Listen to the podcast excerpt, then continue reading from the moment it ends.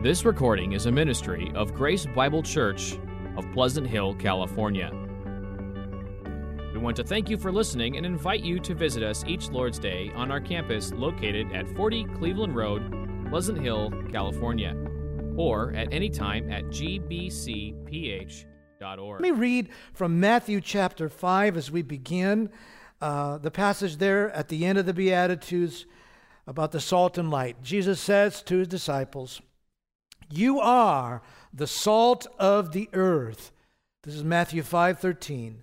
But if salt has lost its taste, how shall its saltiness be restored? It's no longer good for anything except to be thrown out and trampled under people's feet. You are the light of the world. A city on a hill cannot be hidden, nor do people light a lamp and put it under a basket, but on a stand, and it gives light to all in the house. In the same way, let your light shine before others, so that they may see your good works and give glory to your Father who is in heaven. Now, I'll add to that from the Gospel of John. After the resurrection, another appearance of Christ to the disciples in the upper room. He manifests himself there in John chapter 20, and he said to them, verse 21, Peace be with you. As the Father has sent me, even so I am sending you. Then, turning also to the book of Acts, in chapter 1, after that time of his resurrection, the Lord appeared to his disciples on and off over a period of 40 days. And then on the day of his ascension, um, he spoke with the disciples and answered a question. They asked him, Lord, will you at this time restore the kingdom to Israel? And he said to them, It's not for you to know times or seasons that the Father has fixed by his own authority. Then he made this statement But you will receive power when the Holy Spirit has come upon you, and you will be my witnesses in Jerusalem and in all Judea and in Samaria and to the end of the earth. And when he had said these things, as they were looking on, he was lifted up, and a cloud took him out of their sight, and our Lord ascended to the right hand of the Father. In God's providence, today is Ascension Sunday. Uh, Thursday was the Ascension in the church calendar, and God, in His gracious guidance and providence, allowed us to be on this theme uh, on this Lord's Day. So this ends the reading of God's Word. I pray that the Lord will bless it to all your hearts, those listening and following wherever you are. Now, when we speak about uh, mission of the church, uh, we're talking about something that is very central to uh, our calling. In fact, it's been said that the church is the only institution that exists for the sake of its non members. Now, that may be an overstatement, to be sure. There are other things we exist for, but it's not far from the truth, you know, that we do exist to be salt and light uh, to the world and to extend the good news. And it rightly elevates, I think, that statement, the priority of mission. And when we talk about mission, I'm not speaking about a missions department led by a few people. I'm not talking about an evangelism team. Uh, we tend to think sometimes when, when we hear mission as something that some of us organize for the rest of us, you know. But it's much, much more than that, beloved. Mission is something we are, and something we are all the time, 24 7. Doing what we're supposed to do flows from what we are. And what we are is the salt and light of the earth. The Lord Jesus, you heard me read, he did not say, become the salt or become the light. He said, You are the salt. You are the light. As salt, he says, I've left you here in this fallen, broken world, a world that's in a process of disintegration, a world that's in a process of falling to pieces in governments, relationships, even our bodies in this broken, disintegrating world, you are a preserving element. You have an influence, and you are the light of the world. Uh, just your very presence in the world, if we are, are, live true to who we are, will show light in the darkness. It doesn't take but a small little flicker of a candle in a room that's pitch black to give light. And so when we are talking about mission, again, we're not talking about only some organized group who does some things for us, but we're talking about uh, being true to what God has made us to be. And think back on our series in 1 Peter. 1 Peter in chapter 2, he says, You are a spiritual household. And what he's saying, he says, God is building a temple, a household, not out of mortar and bricks and stone, but out of people. He's building a temple out of people in which he dwells. And he has made you his people priests. We are priests, he says, that you might proclaim the excellencies of him who's called you out of darkness and into his marvelous light. So, what we are supposed to be doing always flows from what God has made us to be. And what we are is his mission because we are His salt, we are His light, we are His feet, His hands, and we are His lips in this world, right? And when our passion, I find this, when our passion, for myself to be true, when our passion for souls, when our passion for people who live in, captivated in that darkness of this disintegrating world, when our passion for those people who are lost diminishes or maybe even begins to die, I find, I find that our, our sense, my sense of the reality of spiritual things diminishes right along with it, you say. Because maybe I'm not believing this is real. Maybe I'm not believing it's true today. And so this is a very important topic for us, beloved. Uh, lots is at stake. Let me share with you this morning three affirmations about our mission, mission as the church. And the first affirmation is that our mission, the mission, right, is a mission fulfilling God's redemptive purposes. It is fulfilling God's redemptive purposes. Let me explain what that means here. Uh, John R. Mott, that's Mott with an M, not Stott with an S he wrote and he said, The evangelization of the world is not man's enterprise, but God's. God's. Christ at the right hand of God is the leader of the missionary movement, and with him resides all power in heaven and on earth. That's a vision we need to have about, quote, the mission. God is a missionary God. What is he doing? He is fulfilling his great plan. What plan? Plan of redemption, his plan of restoration.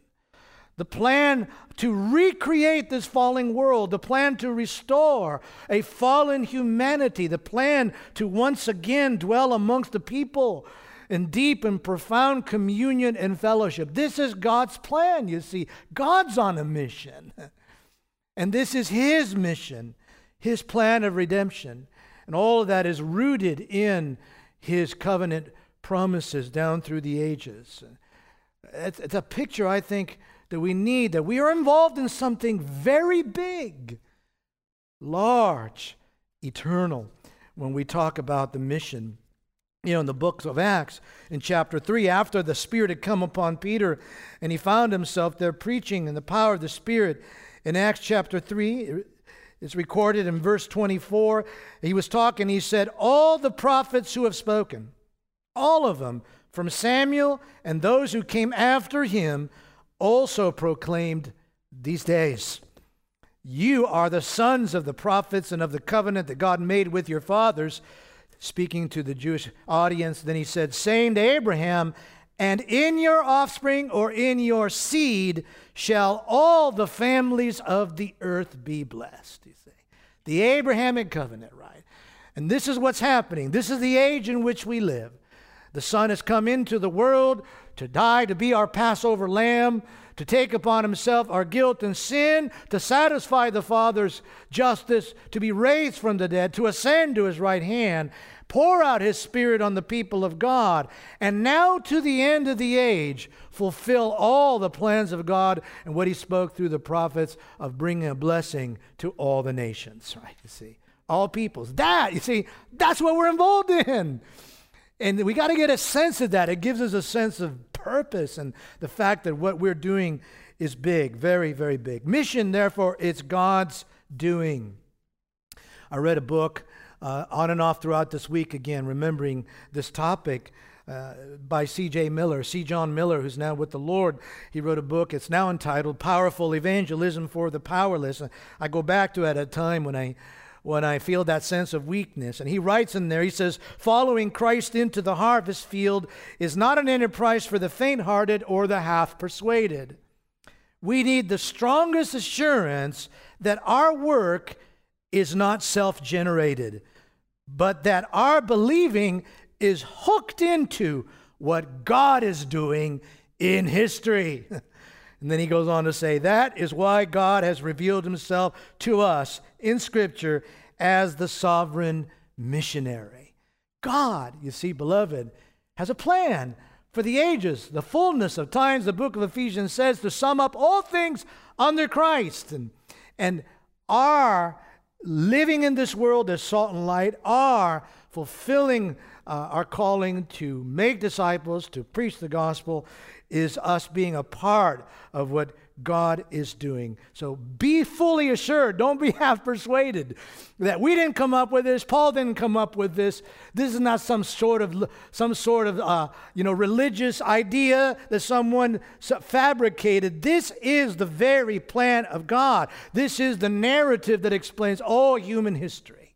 Creation, fall, redemption, consummation, and we live in that time of bringing in who, those whom God has redeemed for his glory, and we await the time of consummation. Every, every Christian needs to be reminded of this, that we are tied into, hooked into, as Miller says, what God is doing in the world. Even the great Apostle Paul, you know, who was a great evangelist, uh, he himself found himself at times needing the encouragement of the Lord. When he came to the town of Corinth, the book of Acts records that he had suffered there. He was overwhelmed. And when he wrote to the church at Corinth, he said, I came into your city in fear and trembling. And he found himself pulling back and pulling away and feeling afraid. And the book of Acts records in chapter 18, verse 9, that the Lord appeared to him. And it The Lord said to Paul one night in a vision, Do not be afraid, but go on speaking and do not be silent. For I am with you and no one will attack you to harm you, for I have many in this city who are my people. They already are my people. I have many. I'm sending you to bring them in, you see. Who's in charge here? Who's in control? It's not the, it's not the officials of the city of Corinth. It's God. It's Christ. He needed that encouragement. Later, Paul was arrested in Jerusalem for preaching the gospel there to, again, the Jewish people. And there was a moment when it looked like they were going to tear him to pieces. And that's how Luke records it. And so they pull Paul out of that milieu of violence. And then the Lord spoke to him yet again in Acts chapter 23, verse 24. The Lord appeared to Paul. Excuse me. Yeah, let me find the right place. 23, verse 11. It says that the following night, the Lord stood by him, stood by Paul, and said, Take courage. For as you have testified to the facts about me in Jerusalem, so you must testify also in Rome. You will. You will testify in Rome. No one can stand in God's way. Who's in control here? There are nations and governments in this world that say we are closing our borders to Christians, closing our borders to the gospel, to missionaries. Do you think that stops the purposes of God? Well, not at all, you see. And so we need to be reminded that being on mission, living aware that we are the salt and light of the earth, and being in mission is being tied into what God is doing in this world, fulfilling his great purposes. And that, I think, what it does, it breeds in us a sense of expectancy. A sense of expectancy that there could be fruit. there can be fruit. Why? Well, I have many in this city, Paul was told, and you will testify to me in Rome, and so forth. I'm not ashamed of the gospel, Paul would write to that church at Rome, for it is the power of God unto salvation for all who believe. And you begin to have a sense of expectancy. This is power. There's the power of, of saving grace. In 1 Corinthians, he wrote to that very church again at Corinth, in which he trembled, and he said, The word of the cross is foolishness to those who are perishing, but to us who are being saved, it is what? The power of God. Oh, when I thought it was foolishness once, twice, three, four, five times, my friends came to me. More than that. But one day, beloved, it came as the power of God and open my eyes, and I receive the forgiveness of sins. And so, mission is what God is doing in history. And as we live alert and awake, we remind ourselves that we are part of something very, very, very big. And when we lose our passion or, or we face setbacks, we, uh, we must be reminded we are not on a fool's errand. This is not something Tony came up with. We are on an errand for the living God, and He has His purposes. You know, this last week, we, the church lost a great evangelist of our times, and that was Pastor Tim Keller, who went to be with the Lord in glory just a couple days ago. He spoke a lot about mission, and we may quibble with him here and there on things he said, but he was certainly a man who was central, centralized on the gospel and bringing that gospel news to others. He wrote on mission a lot. And what he said he once was, What's mission? He says, To be on mission is to be living for a cause that's more important than your own comfort in life. So that you're willing to sacrifice. That's living on mission, he said. It's to live your life for a cause that you sacrifice your needs and conveniences for. Why? Because the cause is more important than even yourself. Because it's the what? The cause of God. This is what God is doing in the world bringing in a people from every nation, tribe, and tongue to be a part of the family of God. So we need to buy into what's happening here. And you think about what happens when people face sacrifice for the sake of the cause. They need to believe in it. They need to be convinced of it. You know, I don't really know what's going on in Ukraine. I'm not sure how many of us really know all the facts of what's happening on the ground there. But one thing I have been reading, God knows how true it is, is how some of these uh, Russian soldiers have been leaving in droves. Why? Because they don't buy in to the cause. Why should I lay down my life for this? Why are we here? What are we doing? Some of them say. They don't believe in it, you see. And so the first affirmation is that mission, our mission, is fulfilling the grand redemptive purposes of God. And the question is are we living simply for the immediate or are we living for something that we are willing to sacrifice for? Something bigger than our individual lives and our own comfort. So. Now, the second affirmation is that our mission is a mission not only fulfilling God's redemptive purposes, but embracing God's gracious promises. It's a mission that is embracing God's precious promises. It is experiencing God's gracious promises. You know, God stimulates our faith. He knows we need stimulus. The Lord knows we need motivation, just as He came to, to, to Paul on those two occasions and spoke to him. God knows we motiv- need motivations, and He gives us great promises to undergird us, to give us hope, and to, to sustain us in our witness in this world. To quote uh, C. John Miller again, he said, To strengthen our convictions of what? That God is the sovereign missionary, okay? To strengthen our convictions that this is God's enterprise, the Lord has expressed his missionary concern in the form of great promises of grace.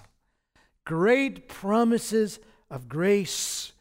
These promises assure us assure us, listen to this, of the omnipotence of God's grace. The omnipotence of God's grace, that He will accomplish what He has promised. And so He gives us these promises. He reminds us of these gracious promises that we might not only understand that we're involved in something big, but Be encouraged and motivated by the fact that God has promised He will do something, that He will work. What kinds of promises? Well, the Old Covenant, of course, is filled with them. The promises of a, that He will uh, bring about a salvation that includes peoples from all nations. But what about promises that came from the Lord Jesus and His own lips? Well, think about these. Think about John chapter 10 and that chapter of the Good Shepherd as we refer to it. Think about these words that came from our Lord. Jesus said there, I am the good shepherd. And the good shepherd lays down his life for the sheep. I am the good shepherd. Verse 14, I know my own, and my own know me. Just as the Father knows me, and I know the Father. And I lay down my life for the sheep. Verse 16, I have other sheep that are not of this fold. I must bring them also. And listen to this they will listen to my voice. They will. And so there will be one flock with one shepherd. then jumping down, verse 27 My sheep hear my voice, and I know them, and they follow me. What did Jesus say to Paul? I have many. I have many in the, I have in this city. I got scattered sheep all over this city. They need to hear my voice, but they'll hear my voice off your lips, you see, in their heart and their conscience. So keep going, Paul. There's a promise to reflect upon. What about the promise in, in the Gospel of Luke in chapter 10 that the harvest is plentiful? That God intends to save many people. The problem is what? That the laborers are few. What about that great vision in the book of Revelation, chapter 7, 9, where it says there that the elect of God, yes, the sheep of, of, of the good shepherd, they are a multitude that no man can even count. Doesn't that give you hope? a multitude no one could add up. It was so gloriously grand in that vision that was given to the apostle John. And so, and then there are all the promises given to the patriarchs. Again, centuries ago, uh, of, of God's desire and plan to reach the nations, as I've already mentioned them. And Paul repeats them in Romans 15 and so forth. And then there's the promise of, of the Holy Spirit. The promise that Christ will be with, with us even to the end of the age, and He's with us by indwelling us through His very Spirit. That the Spirit would join us in the mission and get, bring the power that is necessary in us and in those who hear us. That the Spirit would come to fulfill these things. These are all the promises of God that I'd like you to, to think about and reflect about. You know, in John 16, the, the, the Lord spoke to those disciples. We're anticipating his departure. And he told them that he was going to send them a comforter, one who would be like him. Then he said, and when he comes, verse 8, he, he, the Spirit of God, will convict the world concerning sin and righteousness and judgment concerning sin because they do not believe in me, concerning righteousness because I go to the Father and you will see me no longer, concerning judgment because the ruler of the world is judged. I still have many things to say to you, but you cannot bear them now. When the Spirit of truth comes, he will guide you into all the truth, for he will not speak on his own authority. But whatever he hears, he will speak, and he will declare to you the things that are to come. He will glorify me for he will take what is mine and declare it to you, you see. Now, that promise, you see, that promise is a promise that had some specific fulfillment for those apostles. I understand that. But the Spirit is still at work. And the Spirit came on the day of Pentecost. And He came to convict of sin, and He still does. If you're a Christian, at some point in your life, the Spirit convicted you of your need to be reconciled and forgiven, your need for cleansing from the guilt of your sin. That was the work of the Spirit, you see. Now, listen, He is still with us, empowering us, giving power to God's word and giving power to those who share that word. And He is still convicting of people of sin, leading people into the truth, and He is still glorifying Christ showing Christ, shining a light on Christ, revealing to people the glory of who he is, that he is the Son of God in the flesh, that he came to endure uh, uh, the punishment for their sin. This becomes personalized to these people, and that he was raised from the dead. And as Peter said in 1 Peter 1, remember, though you have not seen him, and still you don't see him now, you love him. and why do you love him? Because the Spirit has convicted you of sin and led you into truth. and he has shown you the reality that the gospel is real. That's the only hope we have, you see. You and I won't, uh, you know, won't uh, talk people into the kingdom by the power of our logic. We will speak the truth, and what will happen? God will save. Uh, the Lord will bring in his sheep. And so uh, it's a mission that embraces God's gracious promises. And I think we need to be convinced of that, you know, and, and remember that and move forward and what we think may be our weakness because i know sometimes you feel like i don't know how to answer all their questions. Well, that's okay. We don't have to answer all the questions you know. Sharing christ doesn't mean answering all of life's philosophical questions. It means sharing christ. So you don't need to get to all those things. And i know you feel maybe timid uh, but i want to tell you that he will meet with you in the hour in which you decide to speak. Going back to c. John miller he says as we go with his gospel our part is to discover His strength in the presence of our incapacity.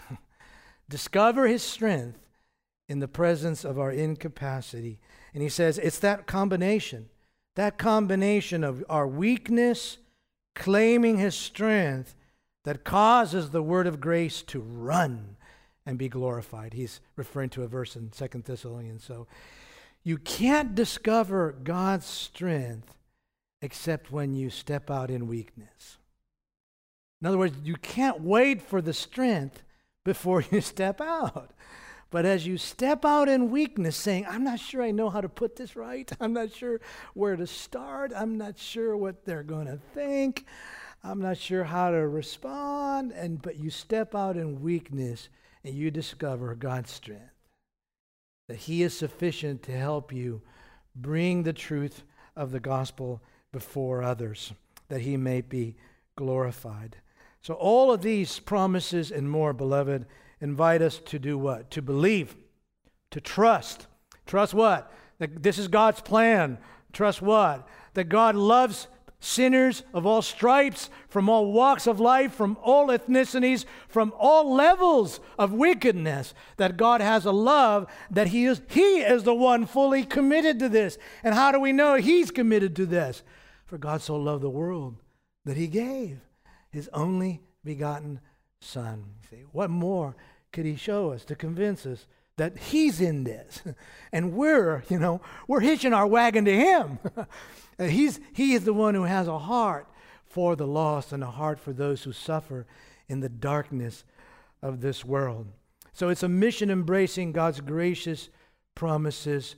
Thirdly, it's also, beloved, a mission imitating God's suffering servant. And I turn to, to John 20 again for that. What do I mean by imitating? A, uh, uh, in John 20, what the Lord said to them was,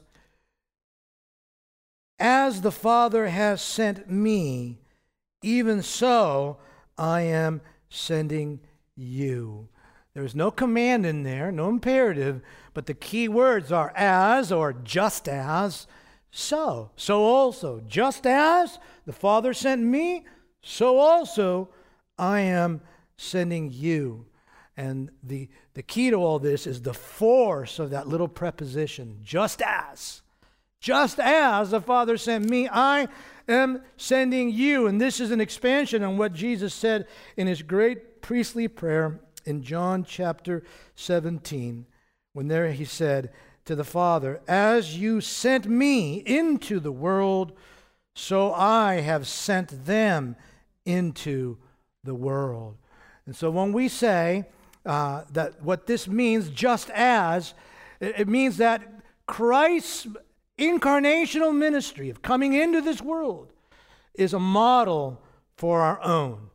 In other words, our mission is patterned after Christ, just as God sent him into the world.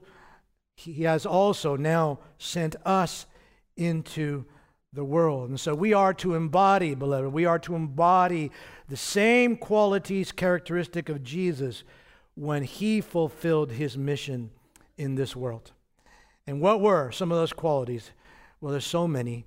Uh, he his humble obedience, right? I came to do the Father's will. His submission to the Father's plan. Not my will be done, but yours, right? His, uh, we have the same purpose that he had, which was what? To glorify the Father through the salvation of others. Now, of course, his mission, achieve the salvation of others. But our mission is to what? To report that salvation, to herald it, to announce, to declare to a, a world in darkness that Christ has come that all can be well if they turn to him. He was raised to, from the dead. There is more to life than what you're experiencing right now, you see. So that's our mission. It mimics his, it is patterned after this. And it's also patterned in the sense that we, our mission, which is an extension of his, is taking place in the same sphere, which is where? This world. This world. You say, this world? We are sent into this world, this crazy world, the spirit that's cycling and spinning out of control. Absolutely. This messy, upside down world where good is now called evil and evil is called good. Yes, we're sent to this world. Remember how many times the book, the Gospels show that, record that Jesus met with the outcasts of the world. He met with those who were thought the worst of sinners just as much as he met with those who saw themselves as being righteous before others. Jesus went wherever the Father willed him to go. He didn't suffer from snobbery. He went to the poor as well as to the rich. He went into, into tough situations as well as easier situations. And if our, if our mission is to be models after his, we need to not fully withdraw from this messy, dark world. And that's a problem for many Christians today. I find I find that one of the things that's happened over this pandemic, what's happened in the last couple of years, is not only have some Christians withdrawn from each other, but as, as they slowly become warmer to being with each other, they've withdrawn from the world. Why, some of you don't even have to go to work anymore. you work from home. And you get more and more used to not being among those outsiders, among those who need the grace of God the most. And so, yes, there's there's a whole lot of messiness out there. But listen, we don't have the luxury of checking out. We don't have the luxury of checking out.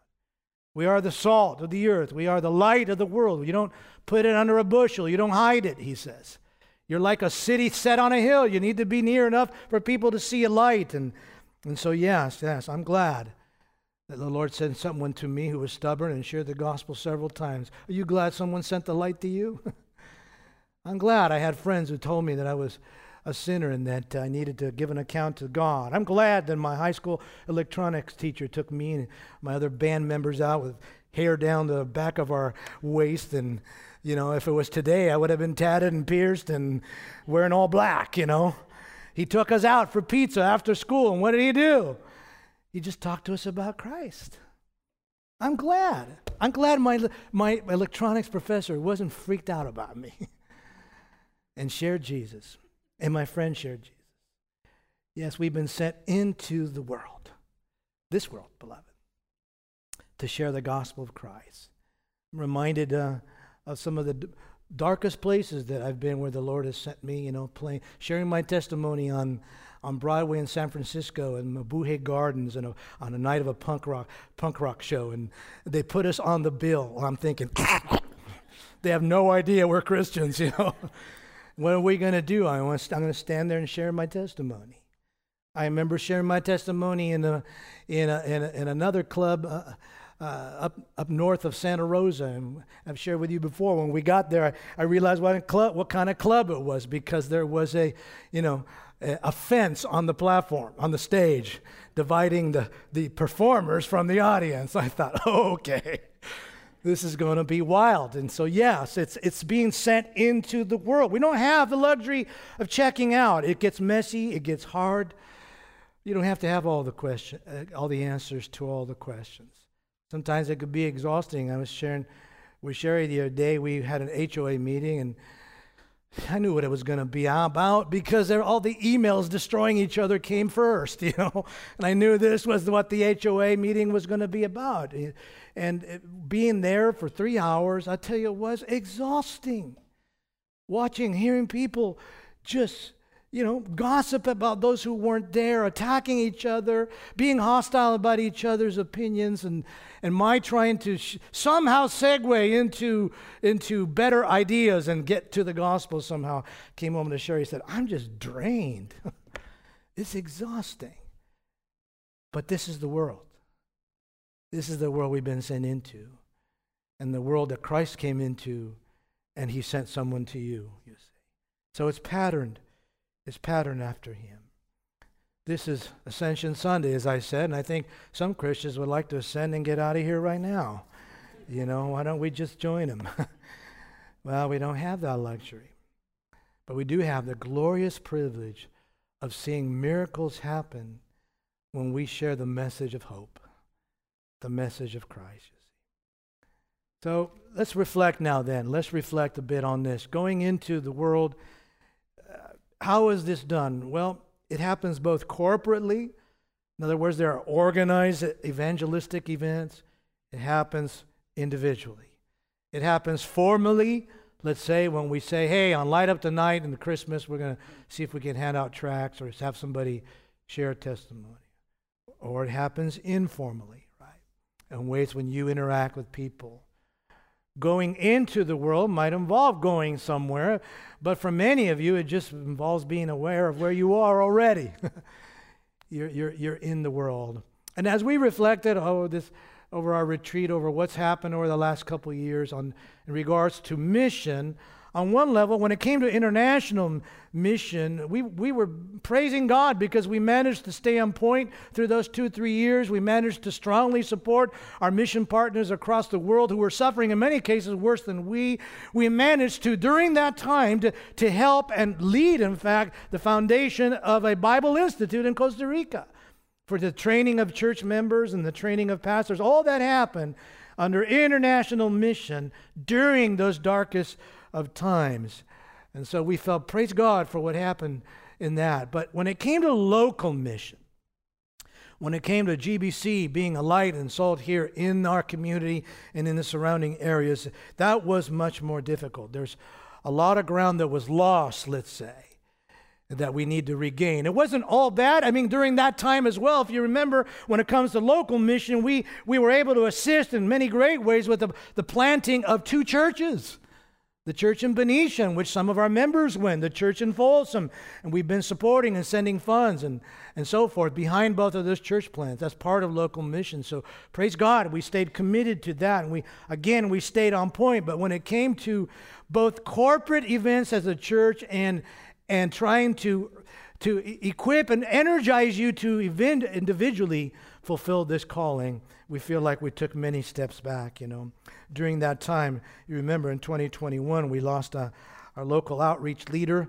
when Ben left the state, and uh, to he, he, what he had functions such as coordinating some of our efforts and bringing together uh, teams, uh, motivating. He would teach on, on demand. He would teach classes on the gospel so people felt comfortable. We feel like as pastors, we need to build that up again. We need to restore that. We need to, we need to encourage putting ourselves together and being alert and working together uh, on our local mission. Now, that's formalized, that's organizational, that's corporate. There's also local mission in these four walls. That's corporate. What do I mean by that? I mean that we want to remain alert to the fact that for whatever reason, God in His mercy and grace keeps bringing people into these four walls. Some of them from all kinds of nations across the world, and people who are yet to be convinced about the gospel or who have questions. We praise God for that. And I could go down a list of some names, but I don't want to, you know, put anybody on the spot. But I would say this that we felt like we need to, we really need to improve our hospitality towards these people, our, our love towards these people both on a coordinated level and an individual level. You know, the term hospitality in the New Testament means love for stranger, not hanging with your buddies, right? So, hospitality in the New Testament is the capacity to open your heart, sacrificially, your life to strangers, showing hospitality. And that's an area I think we need to excel still more how we might help you do that, that's another question that we still work and praying for that. But you think yourself on how you uh, might not stay so distant from the world, so distant from outsiders, so hidden from other people's problems, you know, so hidden and, and, and privatized because they're, they're, they're an issue, man, you know. And open your life and show Christian hospitality, which is love for strangers. There's a, I will say, without naming names, that there's a couple from the, that's come to our church in the last couple months who we believe, they believe, have come to faith. They barely speak our language, and part of it came about. You know how? When they were in another city before they moved here, someone showed them Christian love and opened their homes to someone who was a foreigner. And that got their attention. That blew them away. So, there we need to grow uh, as a church.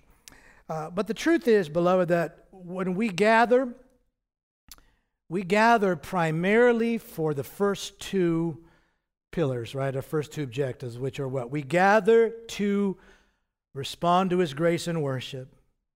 And we gather to what? Apply His grace in, in discipleship. In other words, we gather primarily to edify. Yes, we are aware, need to be aware that we're on mission even on Sundays. And how you talk to uh, people who you're not sure who they are is important, whether or not you're being understandable or you're just using a lot of Christian cliche. So we understand that that's our primary uh, goals when we gather, and we scatter to fulfill the mission. We scatter to be salt and light in the earth. And so, primarily, primarily, the mission of the church is fulfilled by individual Christians such as yourself who remain true to their nature as salt and light and are aware of their contacts and opportunities in the world and turn conversations into friendships, turn friendships into what? Gospel communication, uh, hospitality. That's where it happens, you see. Again, to quote C.J. Miller, he said, The entire church is a commissioned body the entire church. Think about this. You're fulfilling God's purposes, and God has chosen. God has chosen for, uh, in His mercy and His amazing love and His own wisdom, God has chosen you, not angels, you, to be the sole agents by which His mercy will reach other human beings.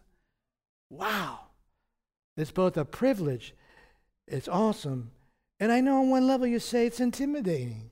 But remember, it's not you. it, it, he is the chief missionary. You're a mouthpiece. He's the Savior. He's the enlightener. He's the awakener, right? It's His Spirit that brings the power. Uh, and you don't need to have an answer for every philosophical question that uh, anyone is posing. I got tripped by, up by that this week. This is one of my regular problems, I confess to you. It's hard for me when I get out and I find myself with someone, again, has no inkling about church stuff. And there I am talking with them. And they make a statement like this. One gentleman made this week, and we were talking. He gets, he gets that I'm a pastor, and he said, You know, about all this evil in the world? And why is this evil? Why, why could people do that to other human beings? And I, I, was, I was silent for like 30 seconds. Why? Because I was ready to kick into my, into my seminary prof speech, you know. The cause of human evil resides in the fact that I'm, I'm thinking. I mean, that, that, that's where my thoughts went. I thought, my gosh, this guy doesn't even know what the, what the word redemption means. He doesn't know. I, I just sat there. And the Lord convicted me you know, in the sense just came over me as I, as, after I left the conversation. I mean, I eventually I did say something, by the way, but just I left there feeling like, my goodness, uh, I'm just, I'm not in, uh, I'm not used to being in this place. What I should have done was asked him questions. Well, what have you thought is the cause of problems in the world? And let him flesh that out and then give some thoughts about it. And where have you turned when you felt like this is something that's insurmountable? And, you know, so don't feel like you need to have an answer for everything, but believe and trust that you are involved in something that is hugely important, that's massive, and that God is the one who is the chief missionary, and He is planning to save people. He knows who they are. He just uses people like you and me. Uh, we are meant. We are not meant to be end users of God's grace, you know. Stops with you. no, you're meant to pass it on. And you need to see yourself in that as someone who's in a chain of passing on the saving message of the Lord Jesus Christ. Years ago, we went to San Quintin, Mexico, to help Pablo and their church down there to build a, uh, an educational wing added on to the church facility down there. And we, on this trip, we were laying a foundation and uh, there's no big cement truck that they had. It was people stirring cement. And then, uh, as one group is stirring and it gets ready, they'd get a bucket load, and, and, that person would hand it to the next person. That bucket would go to the next person, the next person, the next person. We had this bucket chain, bucket chain. Everybody would grab that bucket, hand it to the next person and you knew what your place was, which was what? Grab the bucket, hand it to the next guy. That's all you got to do. And when it gets to the last person, we were laying that foundation. You are in a spiritual chain that goes back to Christ and to the time of the apostles. And what we do is what we pass on something that is utterly priceless, amazingly valuable. What is it? The message of life. There is no other name under heaven by which anyone can be saved. No other name but the name of Jesus. And so that's our place, beloved, passing that on. And what takes us there, what, what helps us overcome our timidity, is seeing the value, seeing what's at stake, knowing that God is with us, knowing that God has already demonstrated his love for sinners like these people that you're talking to. Now, I'd like to end our time then reflecting on something else that Tim Keller said in regards to mission, being that this his mission is over. He said to be in mission is to ally yourself with a force that you know can make a difference against the misery and brokenness of the world. You're not a person on mission unless you have two things to live for a cause more important than yourself, and to ally yourself, connect yourself with a force more powerful than yourself that can make a difference in the world, you say. To sacrifice for a higher cause and to make a difference in the world. That is mission, he said. He goes on to talk about the error it is to live for less, to not live on mission. He said, for example, if you're living basically for a better career, for a nicer home, for a sharp spouse, you're not a person in mission because you're not living for anything more important than your own needs. you're living to fulfill your own needs. And even if you accomplish that, and maybe God Bless you that you would. Even if you accomplish that, if that is your goal in life, you know that's not going to make a difference in the world. So you got your car. So what? What's that doing in this world? And one day you move on, and there goes your car, and it rusts. So what?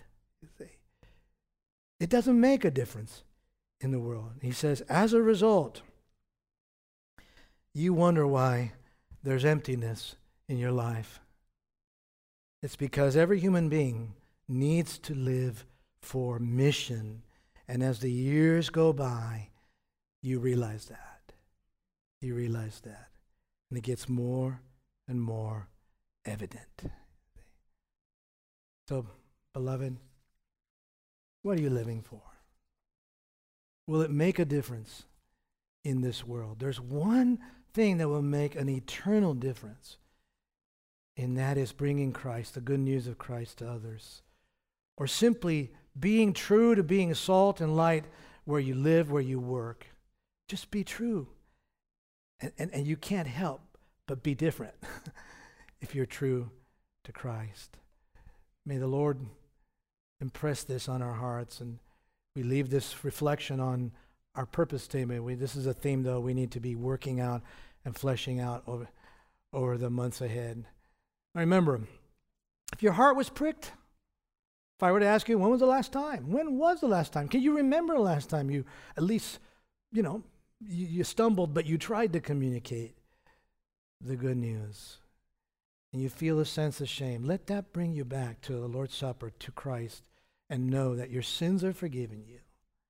He is ready and willing to receive you, embrace you, empower you, and help you move on in the Christian life. Let's just be authentic with the Lord.